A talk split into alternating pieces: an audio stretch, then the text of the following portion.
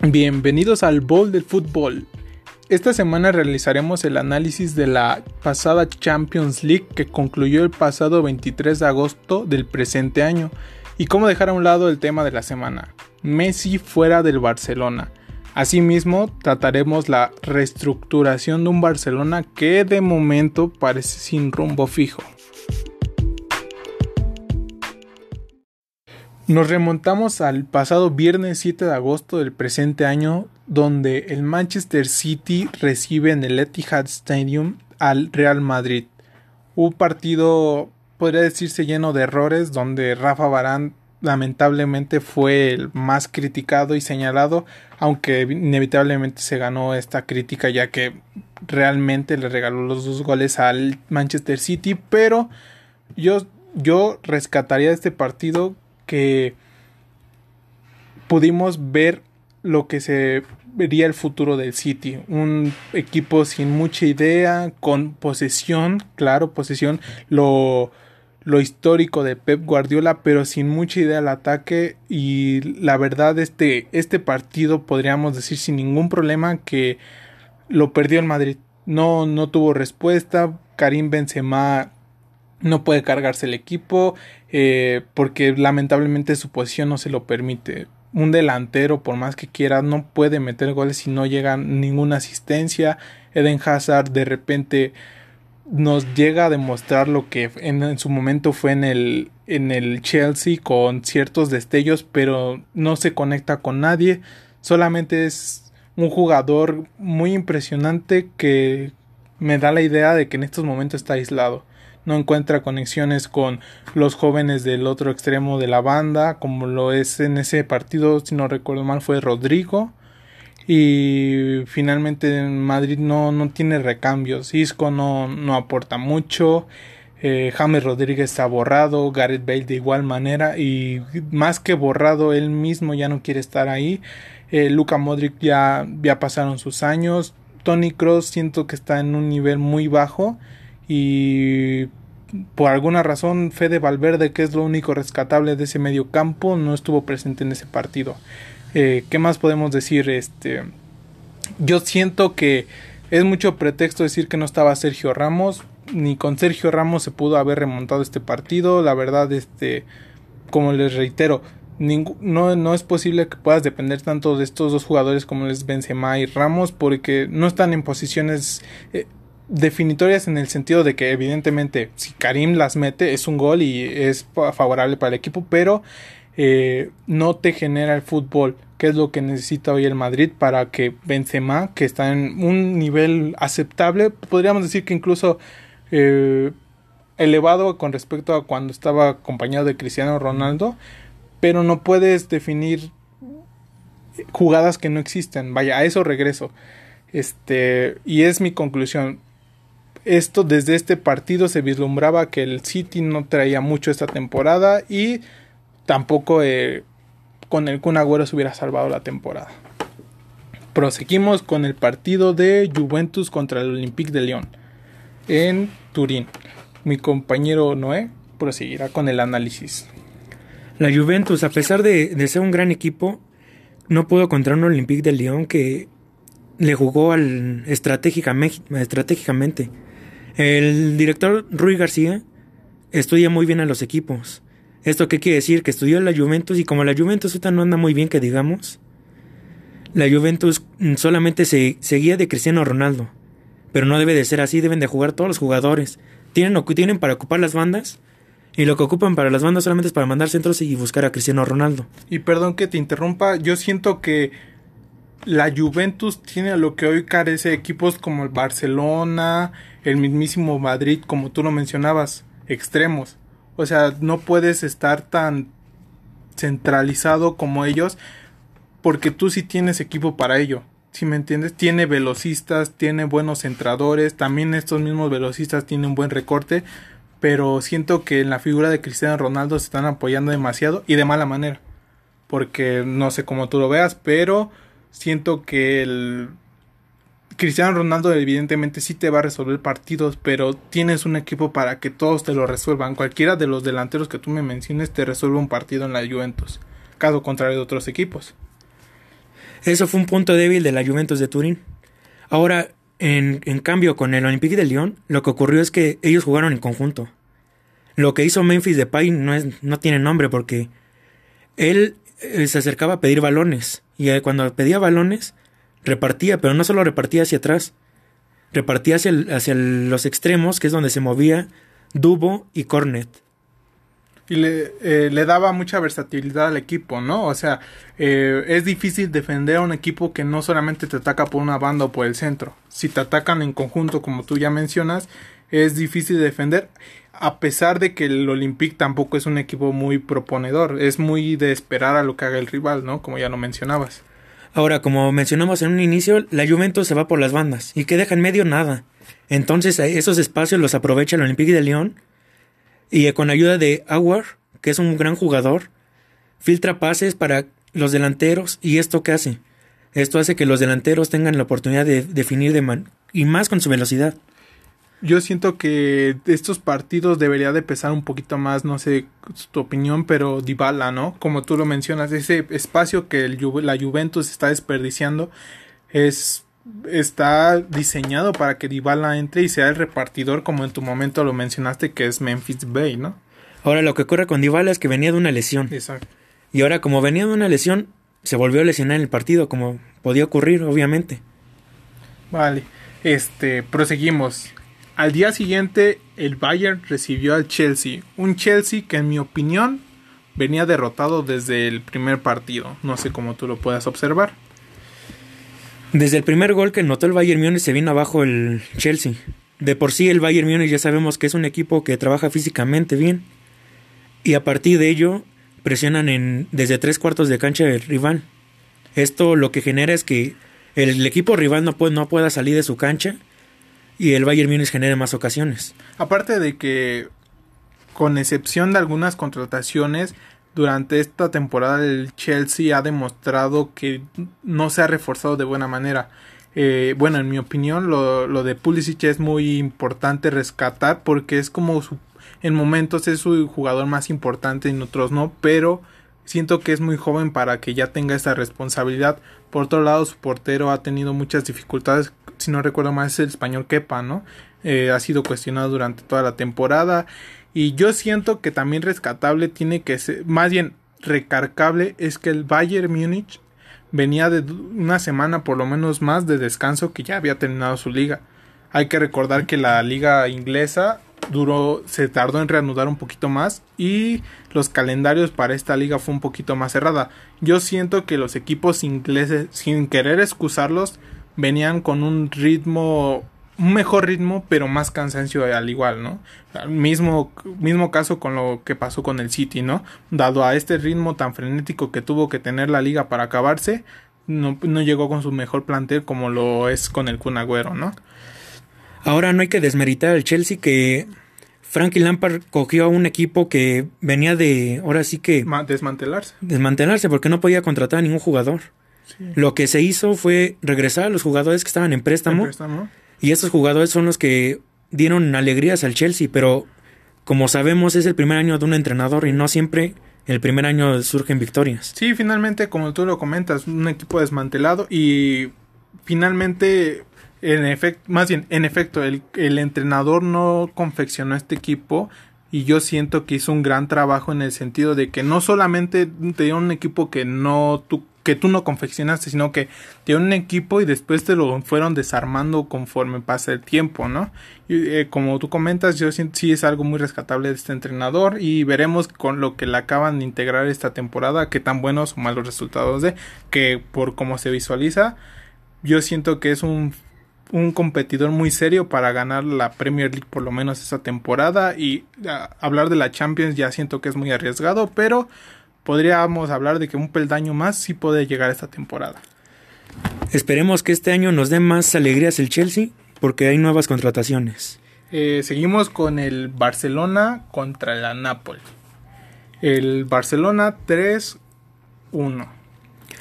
El Barcelona no planteó bien su, su juego. ¿Qué ocurrió aquí? Jugaron con dos delanteros y un, y un falso 9, que es Grisman. Los dos delanteros, ¿qué es lo que hacen? Messi no baja a defender. Y estamos estamos este estamos bien bien dichos que Messi no puede bajar a defender, ¿por qué? Porque él es el que genera el juego. Pero Suárez, él tiene que aferrarse. ¿Y qué es lo que ocurre? Él no se aferra. Él no, no, no apoya la defensa. Entonces ahí ya tenemos dos jugadores que no van a defender. Ahora Grisman, Grisman, ¿qué es lo que hace? Tampoco defiende muy bien. Lo intenta. Sí, es rescatable eso. Pero no lo hace muy bien. Pero es finalmente, hay que recalcar que aunque quisiera defender, no tiene el oficio. O sea, no digo, no, no es algo de otro mundo defender, pero si finalmente no entras a un campo con esa mentalidad, cuando te lo pidan, no, muy difícilmente es algo que vas a dar. El ida y vuelta puede que te lo dé Grisman, porque incluso, este, adelantándome un poco, en, en la misma serie que perdió contra el, el Bayern, podrías ver a Griezmann tratando de defender o estorbando, pero se ve que no tiene el oficio, no, no tiene las capacidades para defender, ¿no? Y yo siento, bueno, no sé tu opinión, ¿no? Lo de Barcelona es alarmante en el sentido de que tienes buenos jugadores que por alguna razón no encuentran a Messi. A eso voy. En, de hecho, en este partido con el Napoli ya se vieron muchas deficiencias en, en el partido, de, en el Camp Nou. El medio campo de por sí, el entrenador Quique Setién no lo planteó de la mejor manera, porque debió dar espacio a los jóvenes, como Ricky Puch. En vez de colocar a Sergi Roberto, Ricky Puch te hubiera dado un plus para ir al ataque, y que Grisman se, como él estaba de falso 9, él puede abrirse a la banda y permitir que Ricky Puch entre por el centro y habrá juego. Ahora lo que ocurre aquí es que los extremos, el juego de Quique Setién se basa en los extremos. Pero como el Barcelona no tiene extremos, lo confirma con los laterales que son Nelson Semedo y Jordi Alba. Nelson Semedo sabemos que es un buen jugador, pero no, no puede defender y atacar a la misma vez. Y, y si Sergi Roberto no lo apoya, ¿cómo puede hacer esto? En el segundo tiempo cambiaron a Sergi Roberto. Y sí, estuvo muy bien porque no hizo un perfecto trabajo. Pero a pesar de cambiarlo, no, no pudo rendir al 100%. Eh, bueno, siento que es muy importante lo que tú rescatas de este partido. Más bien un análisis al Barcelona de decir, si tu intención es jugar de cierta manera, tienes que meter a los jugadores que están especialistas en esa posición. Sé que Dembélé es una es, es un chiste a comparación de lo que se le vendió al Barcelona, pero si tu intención es jugar de esa manera, juégatela con él, ¿no? O sea, si no, si no tienes este otro método de juego, este tienes que jugártela con los jugadores que sí te rinden en esa posición, ¿sí me entiendes? Este siento que quiere jugar respetando su filosofía de juego, pero sin prescindir de jugadores, cosa que no puedes hacer, no puedes este, este no puedes este cerrarte en un estilo de juego si no vas a poner a tus jugadores nominales en esta posición. Lo que te va a conflictuar es, que los jugadores que quieres que jueguen en una posición que no son nominales te van a cometer errores que en este partido lo sortearon de buena manera, pero ya veremos en las siguientes fases, ¿no? Ahora vamos con el caso de Dembélé. Dembélé estaba lesionado, venía de una lesión y no podía jugar todavía contra el Nápoles. Pero hubiera sido un plus muy importante para este partido. Eh, Quique Setién lo que tiene es que quería apostar por este chavo. Y eso, eso genera mucha confianza en los chicos, ¿no? Sí, claro. Eh, Usmane Dembélé puede dar todavía un gran juego. Muchos dicen que es de cristal, que no puede jugar bien, pero todavía puede dar el nivel. Bueno, pero en ese sentido yo quisiera rescatar que ya es muchas temporadas de espera de este chico, ¿no? O sea, entiendo que, como dices, tiene un gran juego, pero también lo están esperando demasiado y la verdad para como se están presentando los resultados es de ya exigirle un poquito más. Evidentemente en las en las lesiones yo no te puedo discutir nada. Si se lesiona ni modo es que lo metan con la tobillera no pero siento que ya tiene que tomárselo con más seriedad porque también es como como que siento que todavía no se integra al equipo como que todavía no llega. ¿sí me entiendes? a eso voy eh, de hecho un jugador que estuvo en la temporada 2018-2019 llamado Malcolm se fue a Rusia. Este jugador no, no debió irse del Barcelona porque dio un gran rendimiento cuando lo, la, tuvo la oportunidad. Y cuando se fue, él, al llegar a Rusia se lesionó. ¿Pero por qué se lesionó? porque los entrenamientos en el Barcelona no eran lo, suficiente, lo suficientemente duros. Ahora, ¿qué, ¿qué ocurre con Dembélé? Dembélé, por, eh, por esos entrenamientos que no son duros, él se lesiona. Él necesita tener un plan para, para no lesionarse, porque sabemos que es un jugador que es de velocidad. Sí, claro, la preparación física lo es todo, ¿no? En este tipo de jugadores que tienen todas las condiciones de un atleta de alto rendimiento, hablando de de una alimentación balanceada que deben de tener porque el desgaste que estos jugadores tienen como tú lo mencionas es muy importante porque tan solo con Semedo hiciste la, la ejemplificación él defiende y ataca de igual manera pero el desgaste físico ya no te da entonces en determinados partidos cuando ya te tienes que posicionar contra un jugador ofensivo, evidentemente lo va a ganar si el jugador está cansado, ¿no? No se diga si está lesionado. Entonces es donde tú tienes que reforzar de cierta manera a los a los atacantes para que no te dejen solo a tu defensa lateral, ¿no? Que es lo que se vio en varios partidos que lamentablemente los jugadores ofensivos no apoyaban a este lateral y se vio yo siento que en la defensiva es la parte más frágil de hoy, hoy por hoy del Barcelona por ese costado. Muy bien, como tú mencionas, sí, tiene mucho que ver la defensiva, pero también tiene que ver el, la edad de los jugadores. Claro, claro. La mitad del Barcelona son mayores de los 30 años y eso no, no puede ser. Deben de dar eh, relevo generacional. Ahora, regresando al partido, ¿qué es lo que ocurrió aquí? El Barcelona planteó el partido, pero se dio la iniciativa. El Barcelona ya, ya no es ese Barcelona de antes que presionaba y tenía la posesión del todo el partido. Ahora tiene que hasta ceder la iniciativa para poder jugarle a un equipo. Por lo mismo que tú comentas, ¿no? O sea, los jugadores ya no tienen la el físico el físico inevitablemente se va deteriorando con el tiempo.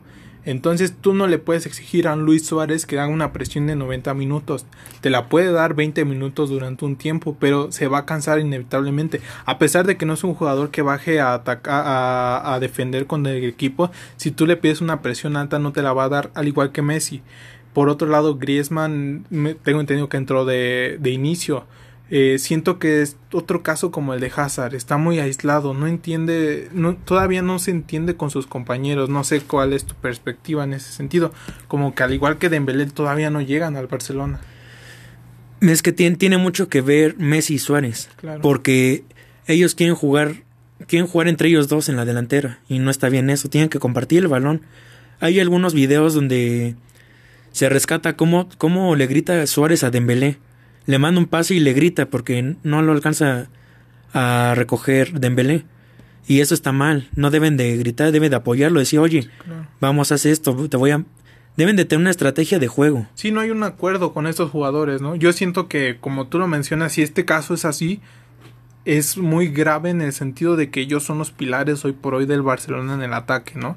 Entonces, que te lo que te lo grite cualquier jugador es es algo X, pero que te lo grite hoy por hoy el capitán como lo es Messi o en determinado momento este Suárez que podría ser su segundo capitán, este es importante porque es la confianza que tú le das a estos jugadores, ¿no? Que finalmente todavía no se acoplan a este equipo, no son como ellos que ya llevan años en este equipo, tienen que darles una arroparlos de cierta manera, ¿no? Para que rindan de buena manera con el equipo. Por eso mismo la situación del Barcelona hoy, hoy por hoy bueno, para no aunarnos, porque pues, ya como ustedes lo escucharon en la introducción, Barcelona en efecto es un es un tema de hoy, por lo mismo este pues, la verdad estamos este alargándonos un poco, pero hay que evitarlo de lo más posible, ¿no? Seguimos la fase de cuartos de final. El Atalanta contra el París. Recordemos que aparte de esta fase ya se empezaron a disputar todos los partidos en Lisboa. Los cuatro partidos ya analizados respectivamente fueron en en sus estadios de local los equipos. Ok, Atalanta contra el París. ¿Qué puedes comentar del Atalanta? La Atalanta es un gran equipo que como sabemos en, en la liga en la liga italiana desaprovechó muchas oportunidades, pero ahorita con el regreso de la pandemia este equipo no ha perdido. Yo siento que es una es una una ofensiva muy menospreciada. Como que lleva por lo menos un año o dos demostrándose una ofensiva muy interesante con el colombiano Dubán Zapata y si no recuerdo mal este Papu Gómez combinándose de buena manera y siendo un equipo ofensivo muy alegre. El equipo ataca, no, en ningún momento se ve un estilo de juego cerrado, no los ves replegados, eh, pero lamentablemente se encontró a un Neymar en sus días buenos. Eso tiene mucho que ver, lo del Atalanta es, es admirable porque a este, a este entrenador le dieron cuatro años y en esos cuatro años los pudo llevar a la Champions League. Y qué mejor que a los cuartos de final. Y, y no sé tú, pero yo no recuerdo en los últimos años haber escuchado de un fichaje bomba del Atalanta. Para nada. Yo siento que mm, si bien no, obviamente no se, no se ha reforzado de desechos, pero no ha sido un equipo comprador de, de las proporciones que hoy estamos acostumbrados, ¿no? De hecho, se está hablando de que todo el equipo del Atalanta su sueldo es igual que el de Neymar. El de Neymar, exactamente. Ves las diferencias de, de, de, plantel y de recursos que tiene cada equipo y pues te sorprende que el París lo haya ganado en, la en, el, los últimos instantes, ¿no? Ahora, ¿qué ocurrió en el partido? Lo que ocurrió es que el, el Atalanta eh, propuso el partido y el Paris Saint Germain solamente se encerró para contragolpear y eso está mal porque el Paris Saint Germain tiene tiene los jugadores para intentar ganar el partido de la mejor manera y no optó por ese camino. Sin embargo, el, lateral o carrilero del Atalanta Hadebor es el, es el jugador que más generó peligro a este Paris Saint Germain. Proseguimos con el partido del Leipzig contra el Atlético de Madrid el jueves 13 de agosto. ¿Qué me puedes comentar? El partido del Leipzig el Leipzig de igual manera propuso el partido, perdón. Los jugadores que tienen pues, no son tan relevantes en el mundo del fútbol, pero son grandes jugadores, como Kevin Camper, que este jugador es el que genera, es, es de donde va el juego. Él genera todo el juego que imparte este equipo. De hecho, Dani Olmo, que es ex, ex barcelonista, este jugador que jugó como media punta, ayudó a consolidar esa deficiencia de, de, la salida de Timo Werner y la compensó Pulsen. Pulsen, el, jugador de delantero, abrió espacios a Dani Olmo para que entrara de manera versátil y jalara a los extremos, de manera que Leimer jugara como extremo, ya, ya que él estaba jugando como contención. Pero esto permitía que él fuera por el extremo y Savilzer actuara más por el centro del campo y hiciera lo suyo. Bueno, indudablemente lo que podríamos rescatar de este equipo es este la forma en cómo está jugando y el tiempo que tiene este plantel jugando, ¿no? Se habla de que su capitán este lleva con ellos desde la quinta categoría, desde su creación del equipo y finalmente hoy por hoy se pueden visualizar los resultados de una buena gestión deportiva donde como dice mi compañero este el, el, hecho de proponer un partido ante un equipo tan grande como ya lo es el Atlético de Madrid con grandes contrataciones en los últimos años, un entrenador que ya lleva años con ellos, yo siento que este es muy meritorio lo de Leipzig, pero también es muy criticable lo que está sucediendo con el Atlético de Madrid, ¿no? Eh, siento que el, la alineación que hoy presentó el Atlético de Madrid este es muy es, es, de lo mejor que tiene indudablemente, pero siento que ya está, está jugando este muy a su estilo de tal manera que ya deberíamos de exigirle un cambio de estilo de juego a Cholo Simeone. Ya vimos que no le funciona.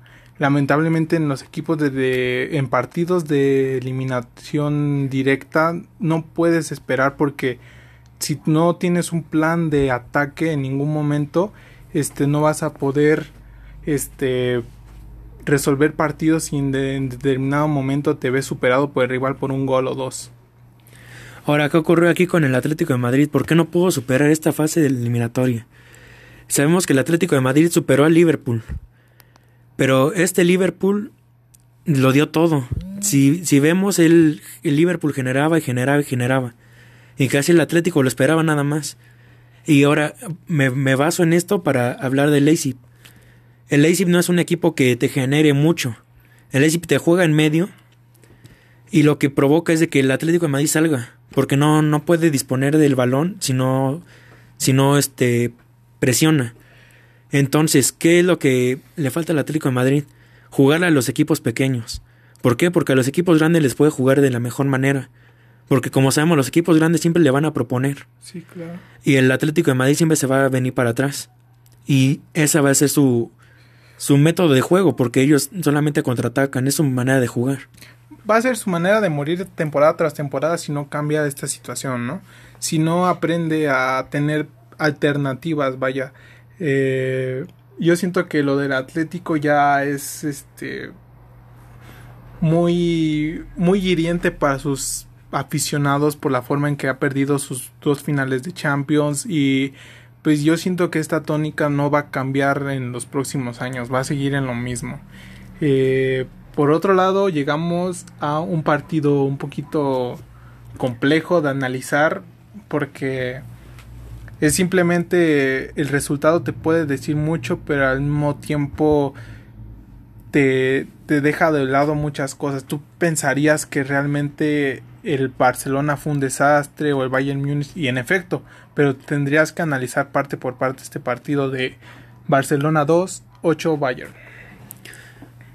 En el Barcelona hay muchas situaciones que hay que puntualizar, pero en este partido, más allá del resultado, el único jugador que dio la cara no es ni más ni menos que el fichaje de este año, Frankie de Jong. Es el jugador que siempre quiso dar, quiso dar el máximo pero se contagia de los demás jugadores que parecen zombies. ¿Por qué parecen zombies? Porque no, no tienen esa ilusión, ya lo ganaron todo. Estamos viendo que en la plantilla estaba Vidal, Busquets, Sergi Roberto, Suárez, Messi, Jordi Alba y Piqué. Jugadores que ya lo han ganado todo. Necesitamos jugadores que jueguen, pero jugadores jóvenes, porque ellos tienen ganas de ganar más títulos. Estos jugadores ya no tienen las ganas que tienen los jóvenes. Igual ya es una es una inercia que ya llevan jalando desde varios años, ¿no? Este quieras o no, las eliminaciones que ha tenido en los últimos tres años han sido muy dolorosas y se ve en la actitud de los jugadores. Se ve que cuando ya sienten que la situación los ha rebasado, ya no tienen reacción. Y puede que sea como tú lo comentas por un poco de arrogancia de que ya en, en efecto el Messi ya se ganó el cielo al igual que Suárez todos. Pero aún tienen este aún están en competencia. No pueden dejarse caer de tan tan fácil. O sea, siento que este tema ya va más por lo mental, ¿no? Ves a un este ves cómo calentaron el, la previa del partido ambos ambos equipos este hablamos se hablaba mucho de que Messi ya este ya está para el retiro cosas por el estilo de que y finalmente en la cancha se demostró que el Bayern hoy por hoy es mucho más equipo que el Barcelona y el Barcelona como tú comentas tiene que haber una reestructuración en todas sus líneas. Yo siento que jugadores rescatables hay muy pocos en el actual equipo es que estos jugadores rescatables, como lo mencionas, compañero Rubén, son, son buenos, pero deben de ceder minutos. Y lo que no tienen es, no les gusta ceder minutos.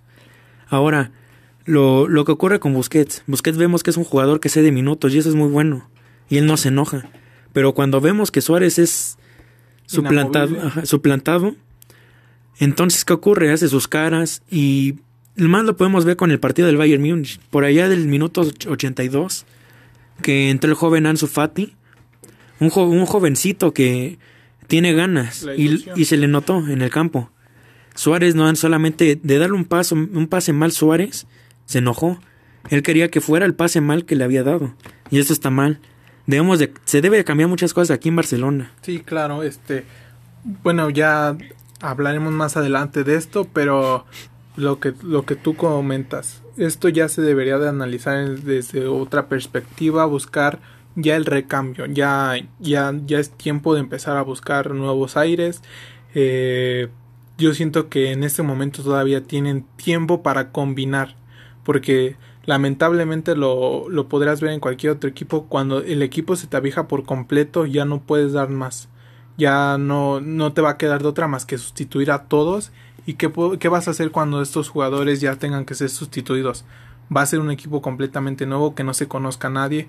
Mejor en este momento que todavía tienes el plantel completo, que puedes combinar experimentados con jóvenes, crearles una, un estilo de juego que en los que se adapten todos y cuando ya llegue el momento del retiro de cualquiera de estos equipos ya veteranos podríamos decir no, no lo sufra tanto el Barcelona como se puede ver que va a pasar. Ahora no hay que dejar de lado el rendimiento del Bayern Múnich que es admirable, porque presionan le presionan desde la salida del Barcelona y esto es, es no no permite que el Barcelona fluya con su solidez de juego.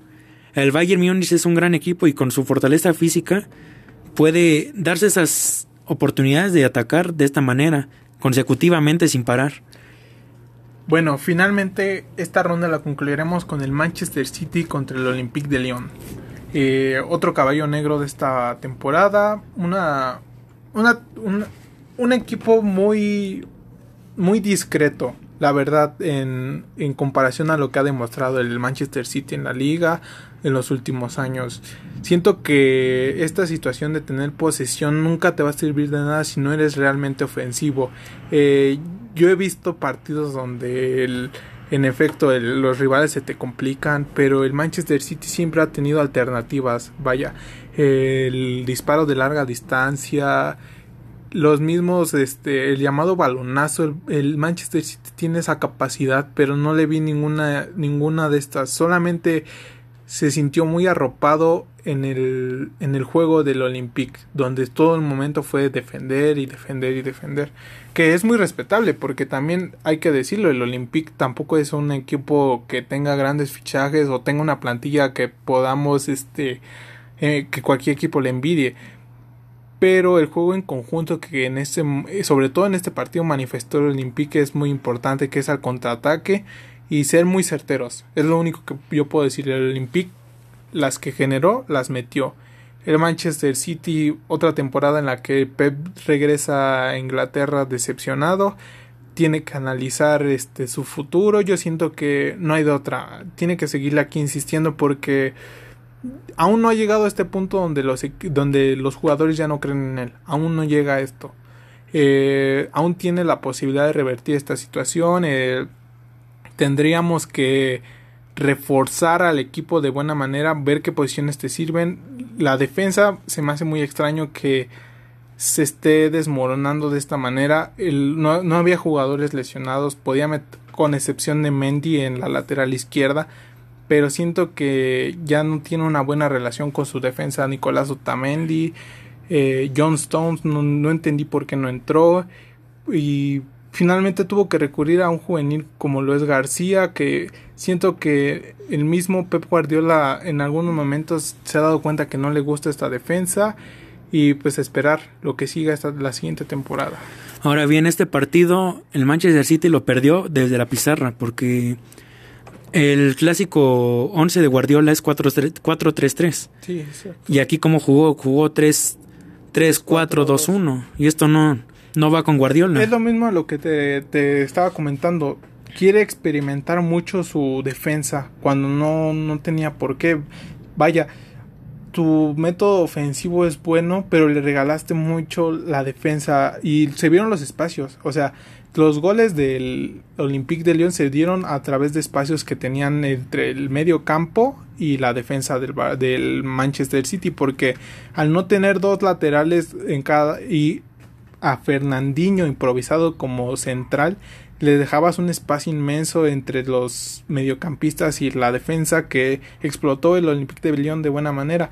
Digo, honestamente, de, de, los goles que tuvo el Olympique, el tercero ya fue una, una, una situación de fortuna muy, muy, ¿cómo se puede decir? Muy, muy clara, pero eh, no te pueden meter los primeros dos goles que te metieron. Y no puedes fallar Sterling el pase que te dieron en el segundo tiempo. Ahora aquí hay una situación muy importante que podemos ver con Bernardo Silva. No, no se sabe por qué no entró al campo, pero como es Guardiola, porque este jugador es buen, bueno. No entró, pero no sabemos, puede, pudo haber tenido una mala actitud, porque este jugador pudo haber marcado la diferencia.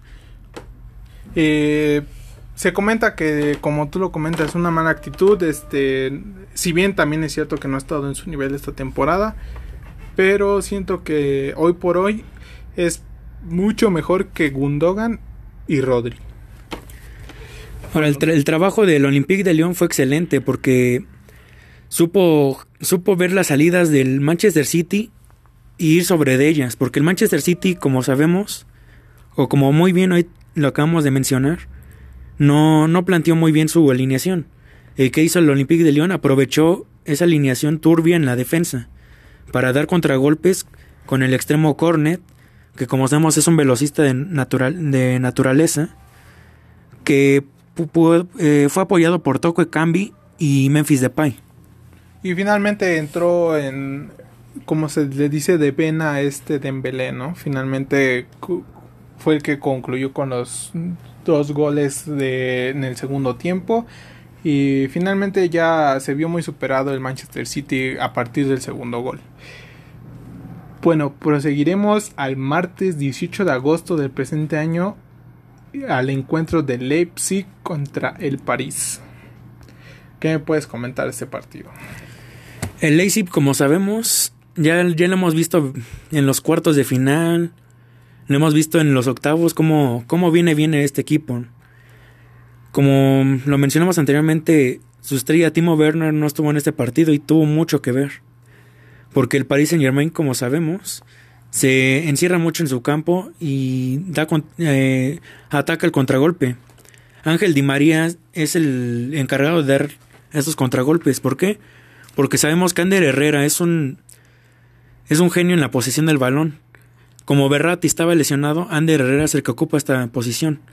¿Qué es lo que hace Ander Herrera? Abre espacios.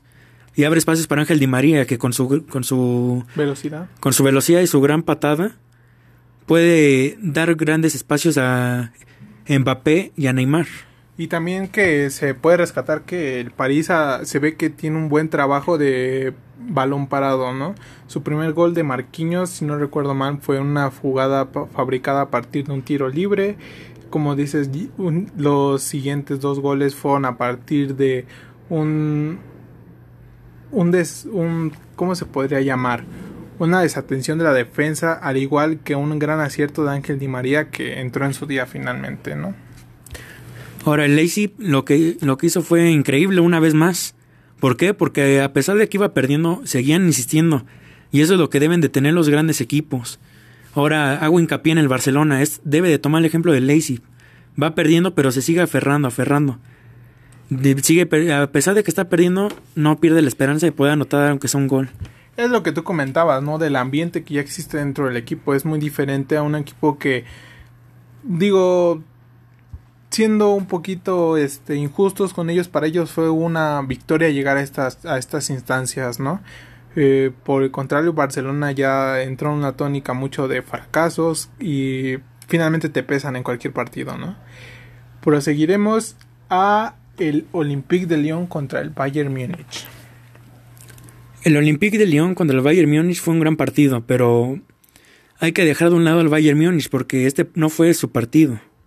El Olympique de Lyon antes mencionábamos que se encerraba mucho y esperaba al rival y generaba ocasiones en los espacios que generaban los rivales. Pero en este partido fue diferente. Ellos propusieron el partido y al Bayern Múnich esto le los desconcertó. Sí, este, es que fue una sorpresa porque finalmente, este, abandonar un sistema que te había dado tan buenos resultados tan recientemente como los que tuvo el Olympique, este, es sorprendente para cualquier entrenador. Pero el Bayern simplemente mostró, podríamos decir, certeza y mucha congruencia entre sus jugadores, este, no, no se pierden entre ellos, tienen muchas conexiones que puede que en determinados momentos se sientan perdidos, pero cuando se encuentran eh, saben exactamente dónde está su compañero y no, no se ven este tan, ¿cómo se podría decir? Este, perdidos en el campo, puede, porque en varias ocasiones, este, sobre todo en el Barcelona, regresando a ese mismo tema, podrías ver que tenían posición en algunos momentos del balón, pero no veías una conexión entre sus mediocampistas, nada por el estilo. Contrario al Bayern Múnich, que simplemente este, pudimos ver este, su mejor nivel en su lateral izquierdo, que hay que rescatar. Este canadiense, si no recuerdo mal, se llama Davis, Davis ¿no? Este, que viene a suplir a Pavard que no es cualquier cosa, que ha tenido una campaña súper interesante y finalmente este concluyó con broche de oro esta eliminatoria para disponerse a jugar finalmente la final, vaya la redundancia, ¿no? La final fue un partido demasiado decepcionante, ya que ningún equipo propuso ningún juego. El Paris Saint Germain intentó generar ocasiones. Antes, como ya lo hemos dicho con este anterior equipo, el Bayern Múnich contra el Olympique de Lyon en este partido, el Olympique, el equipo que siempre esperaba y generaba después de esperar, fue el que ahora propuso. Ahora regresamos acá. ¿Y qué hizo el Paris Saint Germain? Ahora propuso. Lo que hizo fue proponer el partido. Y cuando propuso el partido, el Bayern Múnich, ¿qué hizo? Se encerró. Y al momento de encerrarse el Bayern Múnich, el Paris Saint Germain generaba y generaba y generaba. Pero al momento de, de retroceder el, Bayern Múnich con esa gran, gran posesión y gran fortaleza física, presionaron desde los tres cuartos de cancha rival y no los dejaban salir. Caso que había hecho desde Barcelona, desde Chelsea, muchos partidos empezó a jugar así con esta tónica. Eh, sí, finalmente lo que mató al París en este partido fue su falta de, de contundencia frente al marco, ¿no? Este, las jugadas que tuvo no las aprovechó de buena manera y yo siento que, como dices tú, el Chelsea, digo, el París inició el partido de buena manera, con buen ritmo, eh, tenía unas buenas, este, triangulaciones, sobre todo con esto, con este, tri, ¿cómo se podría llamar?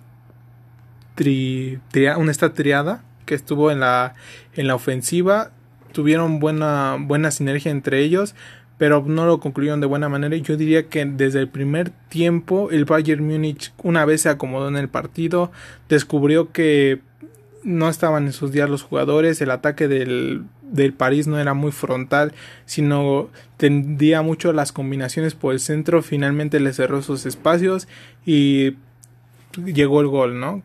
Eh, una jugada muy, este, muy interesante de, si no recuerdo mal, fue el pase de Kimmich. A balón parado. A balón. No, no, amigo. Si no recuerdo mal, sí fue en jugada.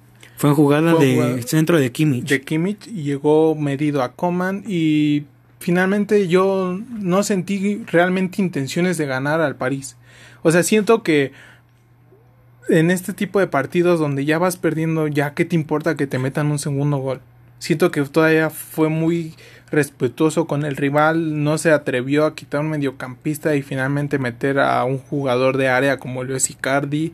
Este, digo, comprendo por qué no entró, no, no inició, porque la el, el, estilo de juego que empezaron con el que empezaron este partido era muy bueno. Entendías por qué Icardi no cabe en esta alineación, pero cuando el, con el marcador adverso y un Bayern realmente muy este muy, muy amistoso en el equipo en el juego del París porque la verdad siento que a partir del primer gol fue muy le cedió mucho la iniciativa pero como el mismo París no le producía no había no había nada por parte del Bayern, no había este no había intenciones de atacar, tampoco les tampoco se posicionaron a la defensa, fue como un juego de medio campo muy aburrido, la verdad, porque no de ninguna de las dos partes veías ataque, tampoco veías que la defensa estaba teniendo todo, que el medio campo era un, un caos, era choque tras choque tras choque, este la verdad Neymar ya no no apareció en este partido. Kylian Mbappé, pues yo siento que fue el jugador que definió esta final al fallar esta en el primer tiempo, donde quedó prácticamente solo al marco y se la terminó dando a Neuer. Y cabe resaltar que Neuer es un gran portero. Es un gran arquero. ¿Por qué? Porque no, no permitió que ningún, ningún tiro a gol fuera gol. Exactamente. Eh, si no recuerdo mal, tuvo al menos tres intervenciones de gol durante estos primeros 35 minutos que les comento antes de que se acomodara el Bayern y le diera la vuelta a esta situación. Y finalmente pues, Neuer nos demuestra por qué yo siento desde mi perspectiva es el mejor portero en la actualidad del mundo y lo ha seguido muchos años pero lamentablemente las lesiones no, lo no le han permitido tener esta regularidad que, que él quisiera. Eh, lo rescatable del Bayern, sin duda alguna, es que su entrenador entró en noviembre. Veías, yo siento que es un campeón que entró a la eliminatoria como un caballo negro, porque nadie veía nada, nada de él. Veías que podía tener algo rescatable, pero yo, en mi quiniela personal, podría decir que yo lo dejaba hasta cuartos de final. No sé tú cuál era tu, tu, perspectiva de esta Champions. Este entrenador lo que les dio le regresó la esperanza de seguir ganando. Ya lo mencionaba Thomas Müller que no se sentían tan bien jugando desde Guardiola. Este entrenador los ha hecho volver a ese nivel que tenían con Pep Guardiola. Y este nivel que les genera más entusiasmo a los jugadores porque creen en ellos y creen que pueden ganar todo. Y lo han hecho, ganaron cuatro títulos este año. Exacto, y ves una, un equipo muy, muy bien estructurado y que en el que todos apoyan todos atacan, todos defienden, lo hacen de buena manera. Este, no hay ninguna dependencia por ningún jugador. Yo siento que es lo importante en los equipos de hoy en día, que no te respaldes en un jugador, que él sea el que te resuelva los partidos. Evidentemente compras estrellas para que ellas te las resuelvan, pero si lo complementas a un equipo que funciona de buena manera, qué mejor cosa, ¿no? De repente veías este entrar a Felipe Coutinho, que yo considero que es una estrella a pesar de lo que ha pasado, y, y veías un alto rendimiento y no veías que el equipo cambiar su estilo de juego para fortalecer o ayudar a que se viera bien Coutinho ni nada por el estilo.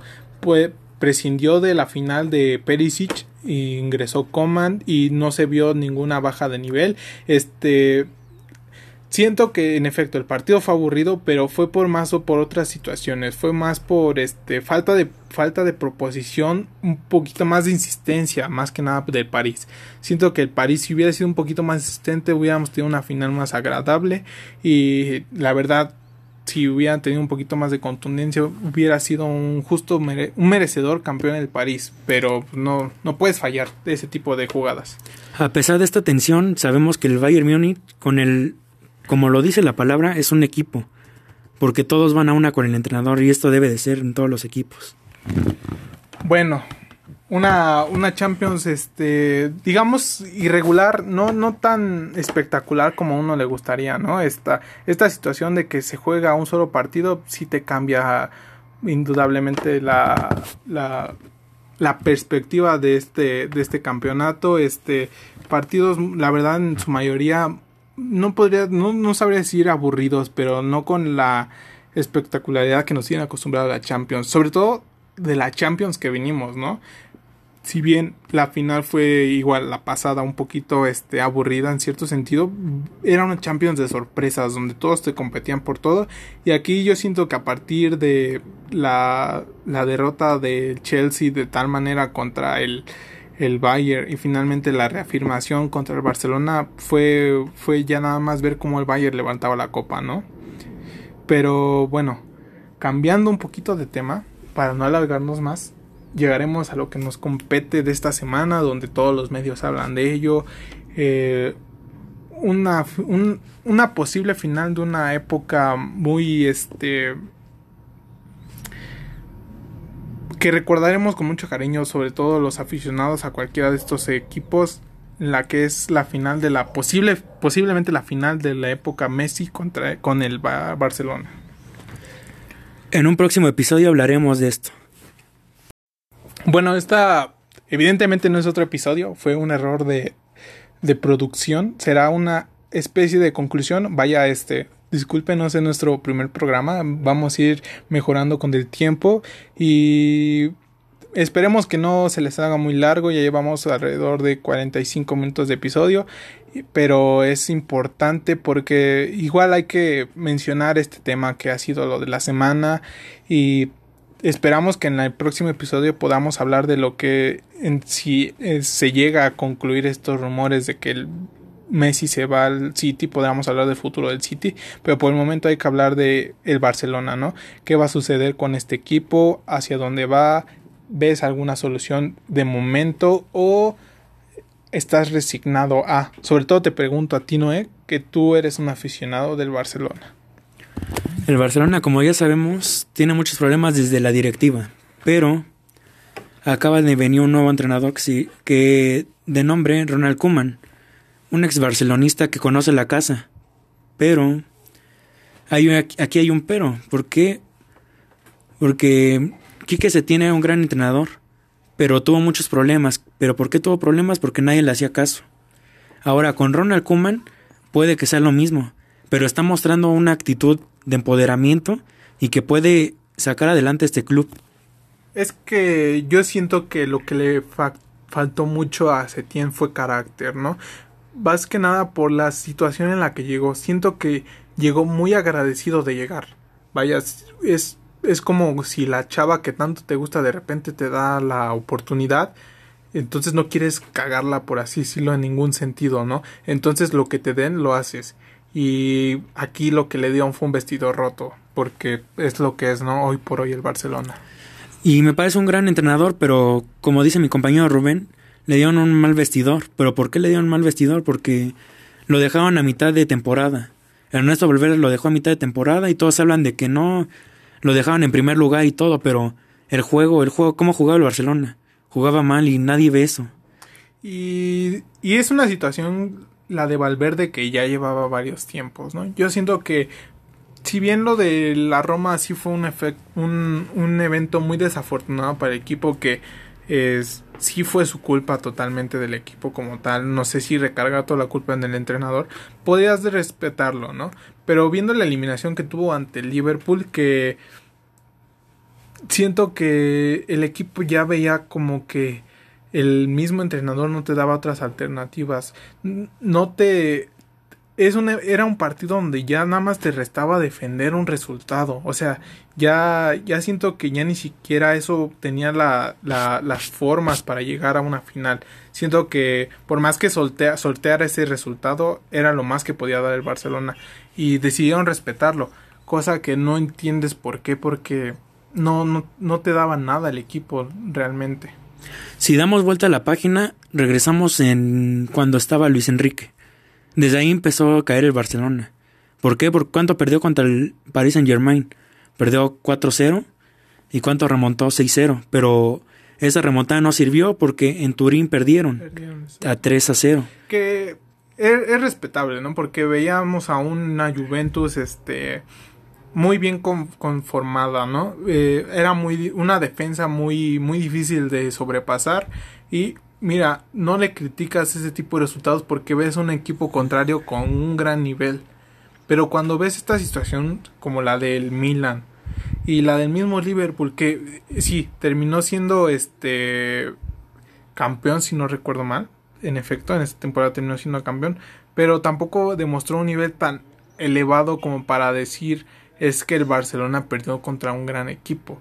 Este, más bien siento que fue una, una temporada de muchas este, reveses donde hubo muchos caballos negros que llegaron, avanzaron hasta instancias muy finales. Una, una Champions muy atípica a la que estamos acostumbrados, donde ya sabemos por lo general desde la fase de grupos quiénes van a ser los grandes contendientes.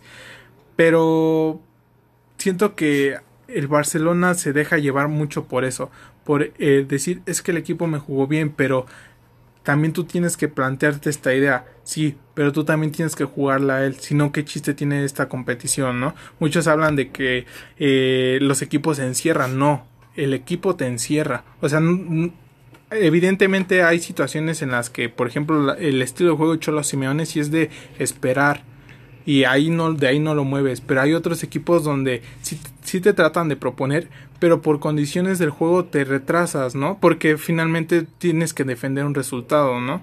Pero aquí es este, esto es, es esta situación donde el Barcelona no sabe qué hacer en estos momentos. Quiere seguir atacando cuando el, el equipo se está viendo superado, defiende cuando bueno, el equipo ya está en la miseria, sobre todo hablando de lo que sucedió eh, contra el Bayern en Lisboa y deberían de cambiar esta mentalidad, ¿no?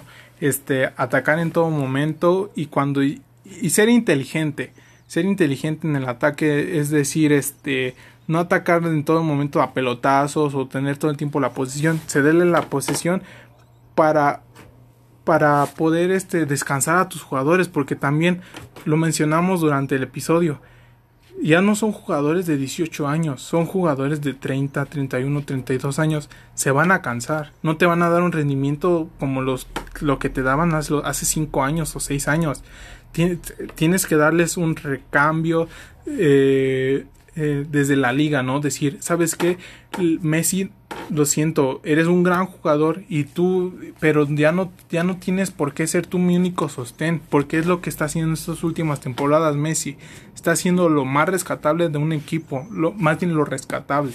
Eh, ves por otro lado a Suárez, ¿cuántas veces no hemos escuchado temporada tras temporada que ya rompió la sequía en la Champions? O sea, temporada tras temporada ya hablan de que es que tenía 10 partidos sin meter gol en la Champions. Dices, ¿cómo es posible si es el delantero del Barcelona, no? mucho tiene que ver esto con el vestidor, porque como anteriormente les he mencionado, con Luis Enrique, Luis Enrique vio algo mal, por, por algo salió del club, porque él estaba muy bien ahí, ganó un triplete, ¿qué más quería? Pero salió del club porque vio algo mal. Y esto que vio mal, se siguió y se siguió. ¿Y qué es lo que es lo que hicieron? Contratar a un entrenador que sea más como un amigo para los jugadores, como Ernesto Valverde. No lo desmerito porque es un gran entrenador. En el Athletic Club ya nos mostró su nivel.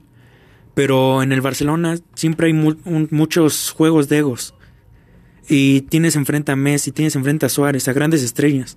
Y esas estrellas quieren hacer lo que ellos quieren. Desde ahí vamos empezando mal. Debe de haber un entrenador con carácter. Quique Setién lo intentó. Pero como es un entrenador que no tiene títulos. Y más que nada le dieron, le dieron esa chance de entrenar al Barcelona. Es como una chance. Y él lo tomó de la mejor manera. Dice, no, pues de aquí voy a agarrarme y voy a intentar hacer todo. Él propone su juego de una forma cruifista, porque admira mucho a Guardiola su juego. Intentó, generar este juego, pero el equipo no, no, se, no se prestaba para esto. Y esto genera muchos, muchas ocasiones. En muchas ocasiones se genera muchas controversias. Sí, claro, este se habla de. Bueno, y ya llegando a este punto donde dices Messi se va al Barcelona es donde tendrías que analizar qué tan positivo, escuchen, aunque suene fuerte, puede ser para el Barcelona, porque finalmente yo siento que lo de Messi ya es por una situación de cansancio, de que la, eh, la situación no se ve por dónde se vaya a revertir. Eh, y es, es extraño porque tampoco podemos decir que el Barcelona es un equipo que lo han dejado tirarse en el sentido de que no le invierten nada, o es un equipo que ha invertido en los últimos años, y ha tratado de, de, consolidar a un entrenador como en su momento lo fue Valverde. Setién solamente fue para apagar el fuego lo más que pudieran esta temporada.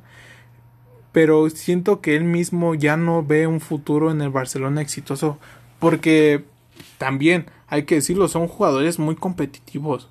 Y lo han demostrado y lo han conseguido. O sea, no es no es un jugador que que X, o sea, es un jugador que ya te ha ganado todo, que ha sido campeón del triplete, cosa que muy pocos jugadores lo han conseguido en esta actualidad y que ahora te plantean un equipo tan tan pobre porque hay que recordar qué tipo de contrataciones tuvo, o sea, de repente ves las contrataciones de diciembre y dices, ay, o sea, estás este reforzando al Barcelona con jugadores del español, o sea, de Leganés, o sea, si veías esta situación donde decías, es que no es por comprar por comprar. O sea, si no tienes, si no tienes para comprar un jugador de grandes, de grandes, de gran nivel, perdóname, este, inviértela a tu cantera, que es algo que tanto te ha dado, ¿no? Hacerlo eh, con tiempo, no hacerlo, este, ya que, ya que la situación está muy adversa, como siento que en este momento va a pasar. Ahora, con esta directiva ha hecho grandes inversiones, pero grandes inversiones desde el punto de vista de los jugadores, que son muy buenos los jugadores que compran, pero no tienen un plan para estos jugadores. Un caso es Coutinho. A este jugador se le fichó para ser mediocampista, ser el relevo de Andrés Iniesta, y donde terminó jugando en un extremo. Esta es una clara, clara, mm, ahora sí que ¿Muestra? muestra de qué está ocurriendo con el Barcelona. Sí, no hay un plan deportivo. O sea, plantearte qué tengo y qué necesito para mejorar, ¿no? O sea, yo siento que es una situación donde están comprando o jugadores que la neta no se les ve un futuro muy favorable, como los de Brad Braithwaite, si no recuerdo mal. Y por otro lado ves a un jugador de un alto nivel como lo es Felipe Coutinho, pero no lo compras buscando ser un complemento de Messi. O sea, esa es la intención, pero no le das a entender eso. Como que hay veces donde simplemente les dejas en claro que el medio campo es de Messi y que y todo lo demás lo tienes que comer tú, sea extremo, contención, o sea, el campo entero, el medio campo es de Messi, no puedes hacerlo así, sí, como tú lo comentas Coutinho es un grandísimo jugador que podría jugar de complemento con Messi, hacer una especie de triángulo donde sea Messi y Coutinho como una especie de, de, dos enganches para tener un centro delantero como Luis, Luis Suárez, ¿no? Se complementarían de una buena manera, pero simplemente ves a que Messi y Suárez son inamovibles en el centro y tratas de nutrir con todas las estrellas que has comprado en los extremos cuando no son sus posiciones. Ahora, un caso muy particular, el de Arthur. Este jugador es, es un gran jugador, pero debido a las cuestiones salariales de la directiva, tuvieron que cambiarlo por un jugador más veterano como Miralem Pjanic. Es un gran jugador también, pero Arthur te tiene, tiene futuro y lo dejaron escapar simplemente por ganar dinero porque estaban perdiendo debido a esta pandemia. Estaban perdiendo mucho dinero y ¿cuál fue su salida? Vender un buen jugador. Claro. Y bueno, la situación de Pjanic que si no tengo mal entendido, este ha dado positivo a COVID y se tengo entendido basándome en el protocolo de nuestra liga, como es la Liga MX, tienen que dar negativo dos veces en una prueba de COVID para poder regresar a entrenamientos. Cosa que debería de ser dentro de dos semanas, o sea que ya empezamos mal la pretemporada. ya para, ese es un punto de que empezamos mal. Ahora otro punto es de que buscamos jugadores jóvenes y estamos trayendo a un jugador de 30 años. Claro. Y dejando ir a un jugador de 23 años. Sí, claro, buscar proyectos. O sea, puede que lo de Pjanic lo hagan por una situación de que ya dan por hecho la salida de Messi, ¿no? Y puede que digas, bueno, hay que reforzar a nuestros jóvenes con jugadores de experiencia, ¿no? Tampoco aventarlos al ruedo entre un montón de muchos, si no son los Pumas. Este, pero no se ve realmente este hacia dónde va la, esta, estas contrataciones vaya. Ves este como tú comentas ves que están dejando ir a jugadores con mucho futuro ves que traen a jugadores con un futuro cuestionable a, un, a grandes cantidades de dinero. Yo siento que ya deberían de cortar esta situación de Messi y empezar ya a crear una un proyecto deportivo a partir de Messi ya no está con nosotros de hecho, esta es la cuestión por la que Messi se quiere el club, porque él pide un proyecto ganador. Pero si él pide un proyecto ganador, debe de aceptar que Suárez ya no es parte de un proyecto ganador. Claro, claro. ¿Por qué? Porque Suárez ya tiene una, una edad y ya no es lo, ya no es su mismo juego. En los últimos años hemos visto cómo ya no presiona, ya solamente es un jugador más en la delantera. Claro, tiene una, una habilidad indudable que nadie le puede cuestionar a, a, la hora de rematar de cabeza y con los dos pies pero es, es este, es, es simplemente es una situación de la edad. O sea, yo, por más que quisiéramos, ni Messi, ni Cristiano, ni Suárez nos van a durar toda la vida. Es una situación donde ya tienes que ver el futuro. Digo, es un, es un tema que me gustaría tratar en otro podcast a, donde pudiéramos explayarnos más a otros equipos donde yo, yo en lo personal quisiera decir que no veo un futuro tan promisorio en el fútbol. Siento que ya la generación que ya está actualmente jugando, que son el futuro, no son, no están superando lo que en su momento fue Messi, fue Cristiano Ronaldo, no estamos viendo un nivel de esa misma magnitud. Pero bueno, es otro tema donde hablaremos, donde es más, adelantaré el, posible este título del programa que podría ser la, el la crisis del fútbol en el futuro. Podría ser, va por ahí, va por ahí. Sí, es que es descomunal lo que ha hecho Lionel Messi y Cristiano Ronaldo en tantos años, ¿no? Claro.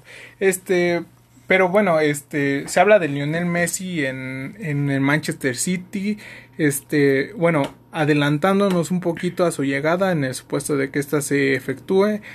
Yo siento que enriquecería mucho al fútbol de Guardiola, este, pero volvemos a lo mismo en el mismo Manchester City siento que el proyecto no, no le aporta un acompañante a Messi. Podríamos hablar de Bernardo Silva o, Phil Foden, pero siento que en determinado momento va a ser lo mismo de prescindir de jugadores en el medio campo para dejar solamente a Messi con extremos y un centro delantero.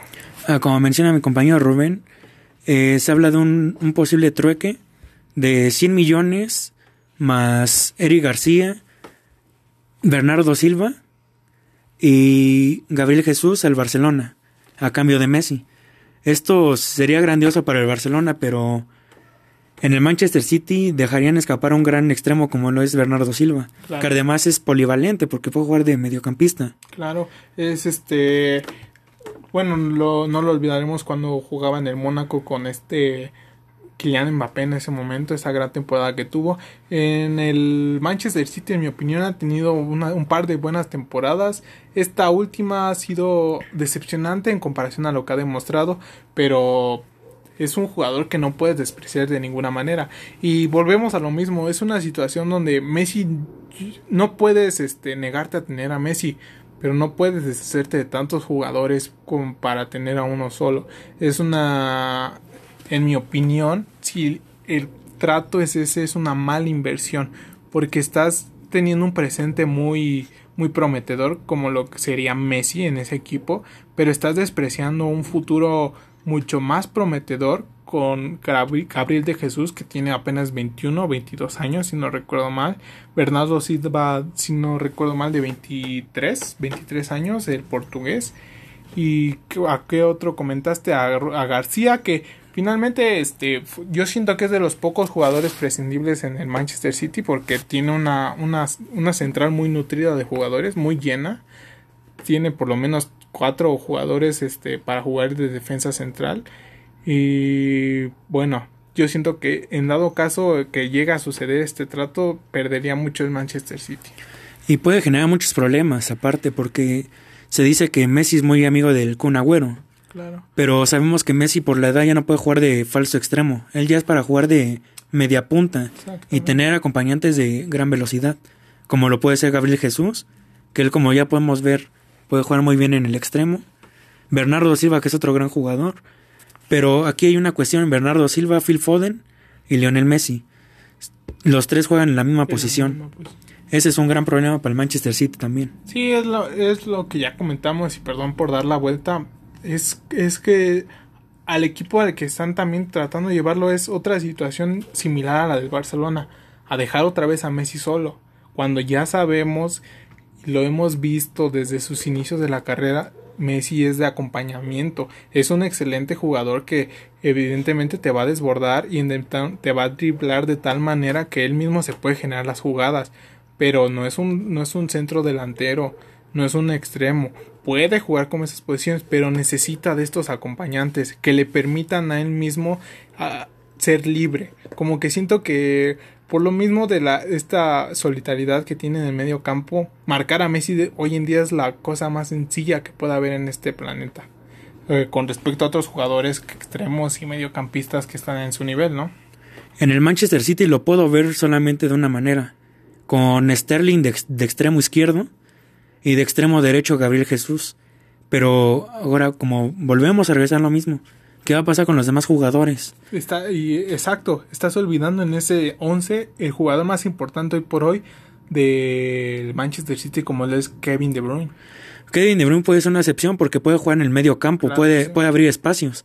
Pero aquí sí hay otra excepción, que es Bernardo Silva. Bernardo Silva. Digo, es una situación también muy agradable, ¿no? La de que tendrían dado caso Pep Guardiola, que sería tener alternativas, ¿no? O sea, que no sea pero también cómo puedes hacer tan prescindible a Messi, o sea, es, es, una situación muy compleja, ¿no? Donde tendrías que hacer una serie de combinaciones en la cual podrías en algún momento dudar que Messi sea titular, ¿no? Que decir eso es algo complicado porque no estamos hablando de cualquier jugador, es de Lionel Messi. Cuando hemos visto solamente cuando ha estado lesionado entrar y en sus inicios de cambio a Lionel Messi. Pero así como me comentas que no podemos hablar de cualquier jugador, también no podemos hablar de cualquier entrenador, como Guardiola.